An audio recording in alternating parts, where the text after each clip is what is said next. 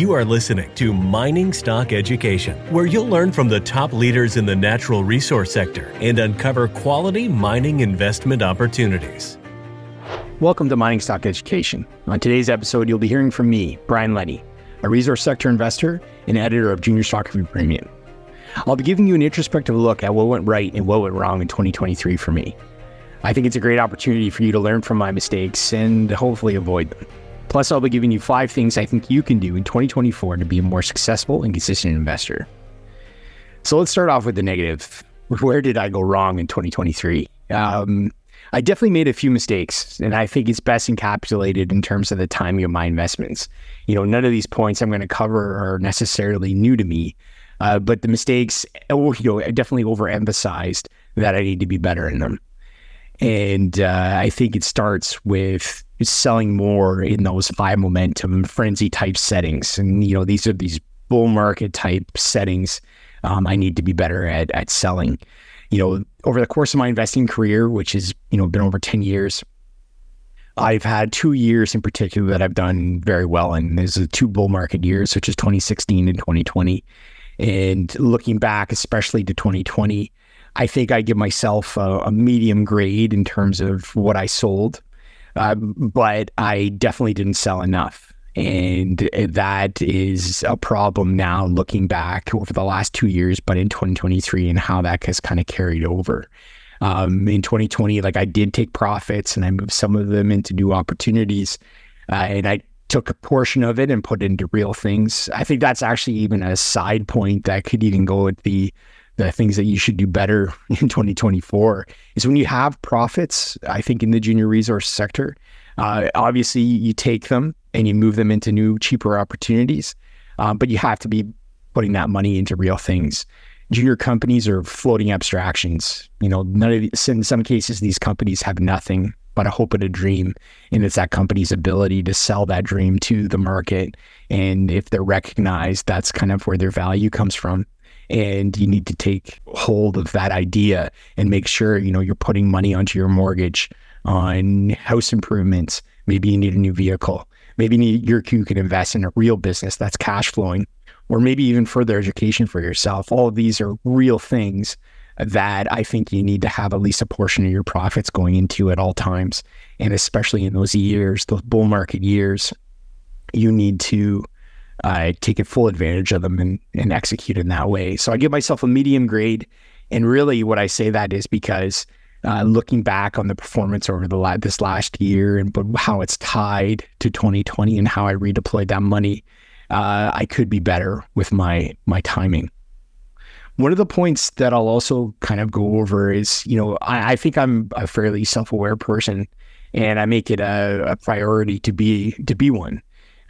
My competency level puts me into a lot of investment in developers, and I'll define developers as companies that are sort of pre-resource. You know, they've already made their discovery, they have a resource or maybe an economic study, and these companies are highly susceptible to the Lassonde curve. And you, more and more I invest in this sector, the more I'm reminded that I need to better align the market cycle with the company cycle.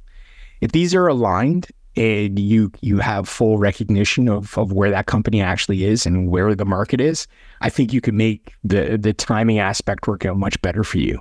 And you know, some cases you're probably better to have your money in cash or some other part of the market, maybe a producer that's got cash flow, sort of regardless of where that metal price is, uh, to keep your money in that hold period until the timing is right. Now, I, I nobody has a crystal ball and can tell where markets are headed. Uh, but I think there is that sort of sweet spot where you can get better with your timing, and that's that's what I'm trying to talk about. Um, and again, next to my competencies, the other thing I like about buying the developers is that they have intrinsic value in themselves. Uh, having a resource means there's actually something in the ground, and you know that you can assign a value to, and you can compare it to how the market's valuing it. And this is really how you're going to make money is by buying those companies with intrinsic value that are selling for less than they're worth. And then hopefully they have a good plan on how to get market recognition moving forward. And, can, and of course, you're going to make mistakes across this. It's just getting better at it, and that's that's where I know I can be better moving forward, 2024 and beyond. The last point I'll leave you with, and it definitely is something that I had to remember or catch myself um, not confusing is the difference between inevitable and imminent. Uh, you can come with a logical sort of order of things and you can say, wow, you know, if this and this happens, then absolutely this has to happen. Yes, that's probably true, but it doesn't say when. and this is the big difference between inevitable and imminent is timing. I'll use a perfect example, and it's one that I thought a lot about, is t- the 2008 crash.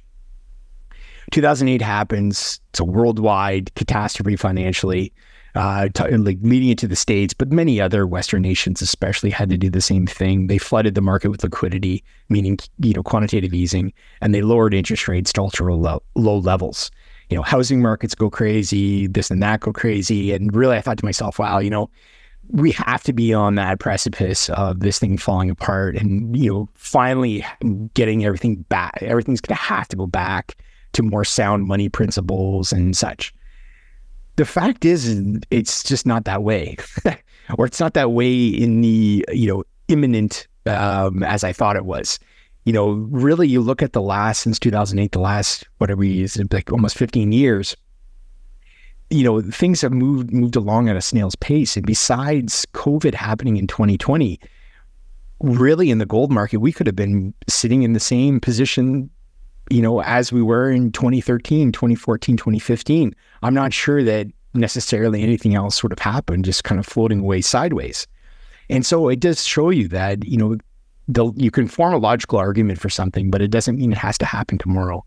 And whether that's with this green revolution or the gold market and the amount of debt in the system or whatever you want to look at, oil market, uranium, um, you know, everything can logically line up, but it doesn't mean it has to happen tomorrow. And thus, you have to make sure that you're not totally reliant on that timeline as the leading principle of why you're investing, and hence why you can't use commodity pricing as the reason to invest because getting that that right is super hard, and uh, it's a lesson that I think, unfortunately, everybody typically has to learn by by losing money.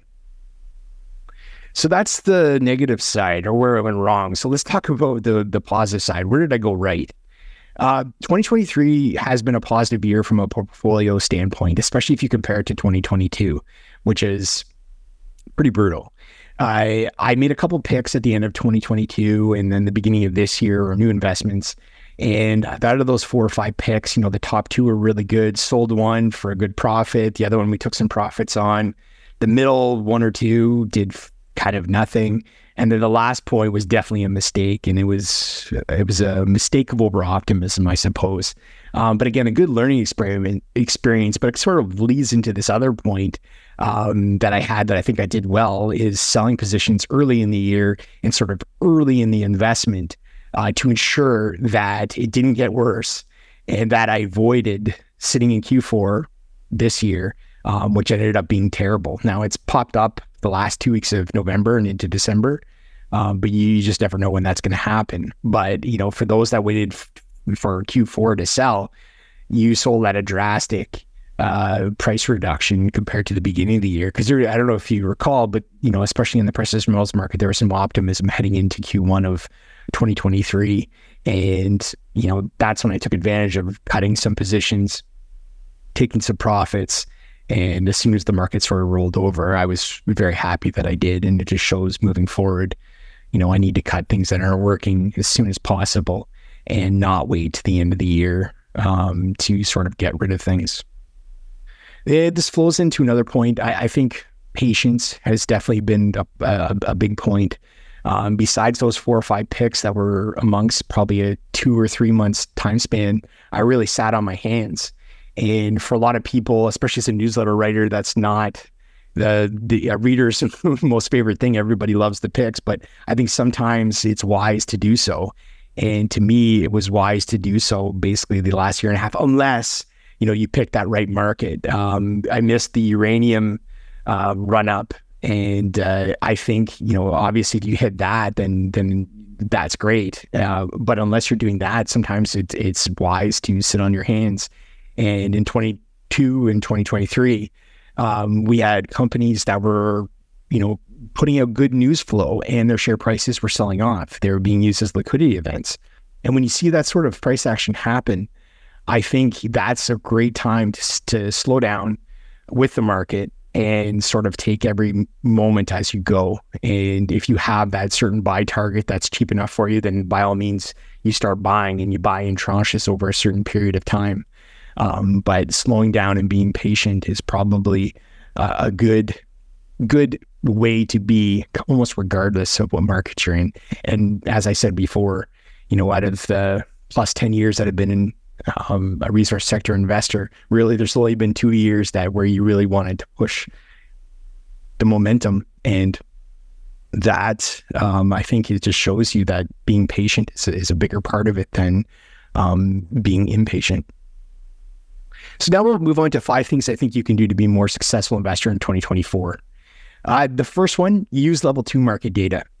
And for the the newbies, and I'll be quite honest, I didn't really know what level two market data was all about until I started trying to use it. And so really I'll start from the the level one perspective. When you go into your brokerage account and you you want to get a quote on a company and you want to see what the bid and the ask is, that's your level one. It basically tells you where the bid is, where the ask is, and sort of the size. You don't see anything else. You know, if there's more a lot more selling above that that minimum ask price or if there's a lot more buying potential below that that buy price you have no idea. You're blind to it. And until you get that level market data where you can see that you have no idea. And i tell you after using the, that for the last four or five years i think 100% um, it pays for itself you know this level two market data usually has a cost but i think it's it's included in in basically every brokerage firm out there 30, 40, 50 bucks per month. Uh, there's also a couple other websites. Uh, CEO.ca is, is one that has a nice visual format. It's a little costlier, uh, but then again, there's some other advantages to how their their system is set up. But it all depends on you, and especially if you've never used it before, then I would suggest that cheaper version. Get used to it, and then you can expand on how much information you want to digest and how you want to digest it. Uh, but I tell you, after using that for again the last four or five years, there's no way I would move ahead without it. And to me, it's invaluable and more than pays for itself, um, especially in these hard markets. Point number two: open an interactive brokers account. Now, I'm not a, I'm not have no affiliation with interactive brokers, no sponsorship, no nothing. Um, I've just used IB for a while now, and especially being a newsletter writer that has a lot of international subscribers, probably the number one question I get outside of if I like this company or that company is what brokerage should I use, especially considering I'm not Canadian or live in Canada and have a Canadian account.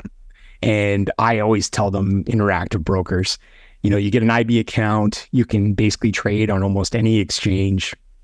You can buy these Canadian based companies on their home exchanges, not the sort of not derivatives, but the OTC or whatever. You're going to get the maximum liquidity. The best price action is going to come on those home exchanges, the TSX and the TSXV. Uh, it's got great exchange rates. Sometimes you're going to have arbitrages between the different exchanges because you have access of the access of them in one account again, you can play those arbitrages if if need be, or if that's something you want to do. So again, I think there's a lot of value, especially for international um, investors, to have an interactive brokers account. And I think again, it's a it's a huge advantage over, let's say, an American who has just your your regular American bank account or brokerage account that only trades OTC. Uh, I think there'd be a major plus, and what if there is a cost? I don't think there is, um, but not having it, you know, the interactive brokers account is going to be a big advantage for you. Point three, type or handwrite a one page summary outlining exactly why you're investing in a company.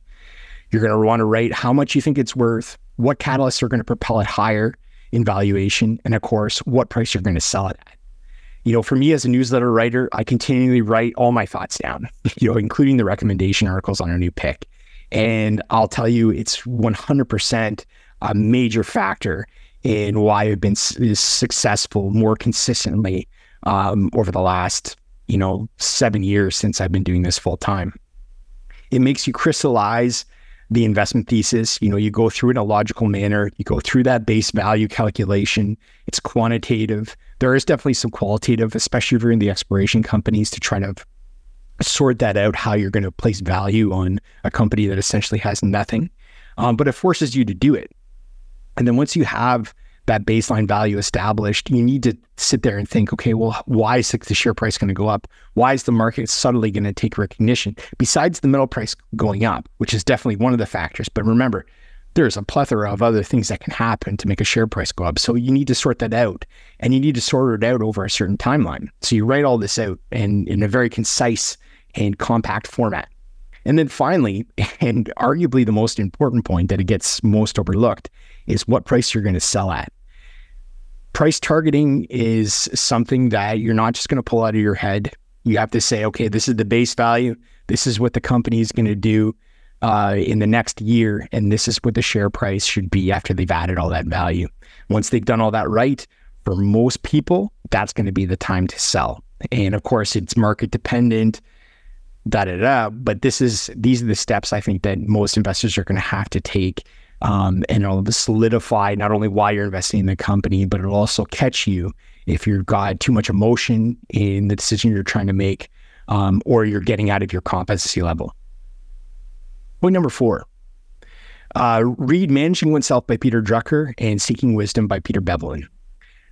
I'm a big uh, promoter of self awareness. I think everybody needs to be self aware, but especially as an investor. I think it plays so much into our success because, almost like with point number three, people have a tendency to get up in the clouds. Um, they let a sales pitch, you know, kind of direct them into something that they're really not or really shouldn't be in, such as exploration. That requires a lot of geological knowledge, uh, requires a lot of time to go through news releases. And you know, you can get lost in it though because it's so sexy. And so I think you definitely need to first you take heed of of what you know and what you don't know, what your risk level is. You read Peter's book because he's going to tell you all about human bias. And this is something, no matter how well you know yourself, just being a human in general, you're going to be susceptible to the bias. Um, those, what, 25 biases or 26 biases. And Peter's going to take you through exactly what they are. And then once you have an idea of human behavior and who you are, I think you need to have a format for managing yourself. And Peter Drucker's book is, you know, you know, widely held as one of the best out there. And so I think these are two great books to start with. And this is a great lead in to point number five. Create a list of 10 rules which you'll stick to in 2024. And what you're trying to do here is you're trying to create a framework for decision making. No matter the market, bearable emotion can creep in and you can get off um, of where you want to be headed. And it can take you out of your comfort level or your competency, and you want to avoid that at all costs. And so I'll suggest a couple rules that you might start with. So, rule number one, you're going to execute on point number three I brought up. You're going to write a one page summary for each of your investments, and you're going to do it for all the investments in your portfolio right now and every new one that you have. Rule number two, don't chase the share price. If you go back to rule number one, you're going to write that summary. Part of that summary is going to have a baseline value. You want to buy something that's selling for cheaper than it is. And once you kind of sort of set that price, whether it's, you know, the thing is worth 50 cents, I want to buy it for 15 cents, especially in these bad markets, you're not going to chase it if it spikes up over 20. Um, you're going to let it come back to you at 15 cents, and that's where you're going to buy it. Volatility is your make it your friend not uh, not the point that destroys you. And so you're going to wait. You're going to put your order in, and you're going to be you're going to wait for it to come back at 15 cents. And you're probably going to add in. I'm going to buy in three or four tranches to make sure that that share price goes down further. I'm going to dollar cost average it. Point number three, or rule number three, sell the company once it hits its price target. You know, as I said, you know, so many people get focused on the buy side, and that's great. But what they forget to do or what they get susceptible is to being way too greedy when it comes to the sell side. And this is a huge mistake because when profits are there, profits can be fleeting in this sector. You need to take them. And like I said, you need to take them, redeploy into new, cheaper opportunities, or put it into real things. And so selling is such a big part about being an investor in this sector. And you got to get a hold of it. And for me, that's that one last point that I had that it took a mentor really to hammer into me. And then again, I still made the mistakes looking back to 2020 and then, and then in, I could be better even in 2023. Uh, but, but, selling is a huge part of it and you can't be greedy. You have to understand what market you're in, take those profits. Um, these are simplistic examples. Obviously, you have to come up with your own, but this is going to be a part of your self awareness thing in which you you read from part four in those two books and how you're going to create a framework for yourself and keep you in your in your zone of of competency and comfort. And if you do that, I guarantee you're going to make better investment choices. That's it for me, guys. Thank you for listening. See you in 2024.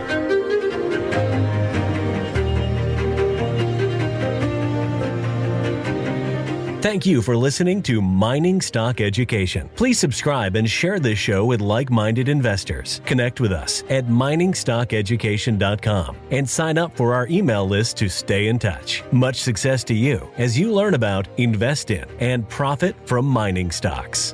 The mining business is one that generates gigantic wealth. You know, a good drill hole that converts might cost fifty or hundred thousand dollars, and it might discover something worth a couple billion. There is no sector that I know of that has offered up as many predictable circumstances uh, where there was the possibility, certainly not the certainty, but the possibility of 10 for 1 returns, as there is in small cap and micro cap mining stocks. Concomitant with that, if you don't do the work, or even if you do do the work and don't discipline yourself on the sell side, there are very few places in the world where you can lose as much money as quickly as in mining stocks, too.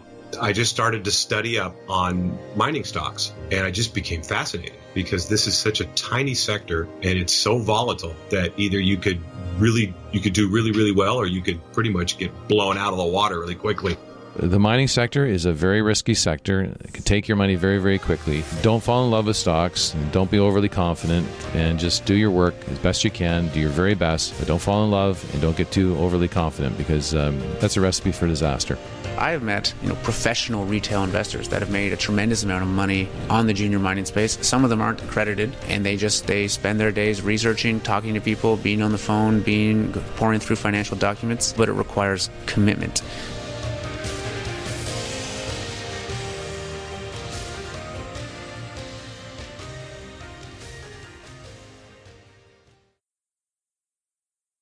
This podcast is for informational purposes only and is not to be considered personal legal or investment advice or a recommendation to buy or sell securities or any other product. We make every effort to be accurate, but the information presented is not to be considered infallible. It may contain errors, and we offer no inferred or explicit warranty. If personal advice is needed, consult a qualified legal, tax, or investment professional. Do not base any investment decision on the information contained on miningstockeducation.com, our podcasts, or videos. Make sure you always conduct your own thorough due diligence before investing. Realize that we may hold equity positions in or be compensated by some of the companies we feature and therefore are biased and hold an obvious conflict of interest. For our full disclaimer, please visit our website.